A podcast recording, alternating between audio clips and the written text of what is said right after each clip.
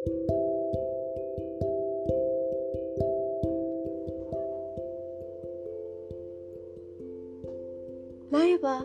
ben Rabia. Bugün Nosrat Peseşkiyan'ın pozitif psikoterapi alanındaki derin bilgisinden akıttığı bir bölümü okumak istiyorum. Kederli olmak mı, gülümsemek mi? Hayat çok kısa, somurtmaya hiç gerek yok. Sahne 1 Sokakta yürüyorum. Önüme derin bir çukur çıkıyor. İçine düşüyorum. Mahvoldum. Kurtulma ümidim yok. Benim hatam değil. Çıkmam çok uzun sürer. Sahne 2. Aynı sokakta yürüyorum. Önüme derin bir çukur çıkıyor. Onu görmemiş gibi yapıyorum. Yine içine düşüyorum. Yine aynı yerde olduğuma inanamıyorum. Ama benim hatam değil. Çıkmam yine çok uzun sürer. Sahne 3. Yine aynı sokakta yürüyorum.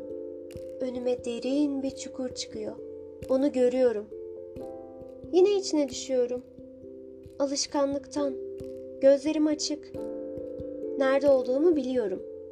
Bu benim hatam. Hemen içinden çıkıyorum. Sahne 4. Yine aynı sokakta yürüyorum.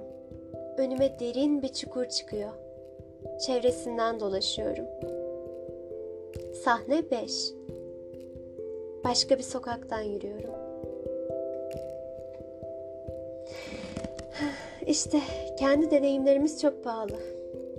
Başkalarının deneyimleri ise kıymetlidir.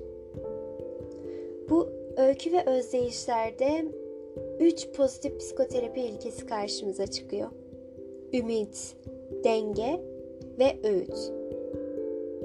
Pozitif kavramı Latince positum sözcüğünden türemiştir. Ve bu sözcük ise gerçek anlamına gelir. Gerçek olan sadece rahatsızlıklar, hastalıklar, anlaşmazlıklar ve ön yargılar değildir. İnsanların anlaşmazlıkları çözme yeteneği ve olağına, birbirlerini anlama ve birlikte çalışma, işbirliği yapma fırsatına sahip oldukları da bir gerçektir. Bir kişi bir yerde durabilir ama orada oturup kalmamalıdır. Öğrenmenin yaşı olmaz. Her an öğrenmek için doğru zamandır. Ve minik bir bilgi vereyim.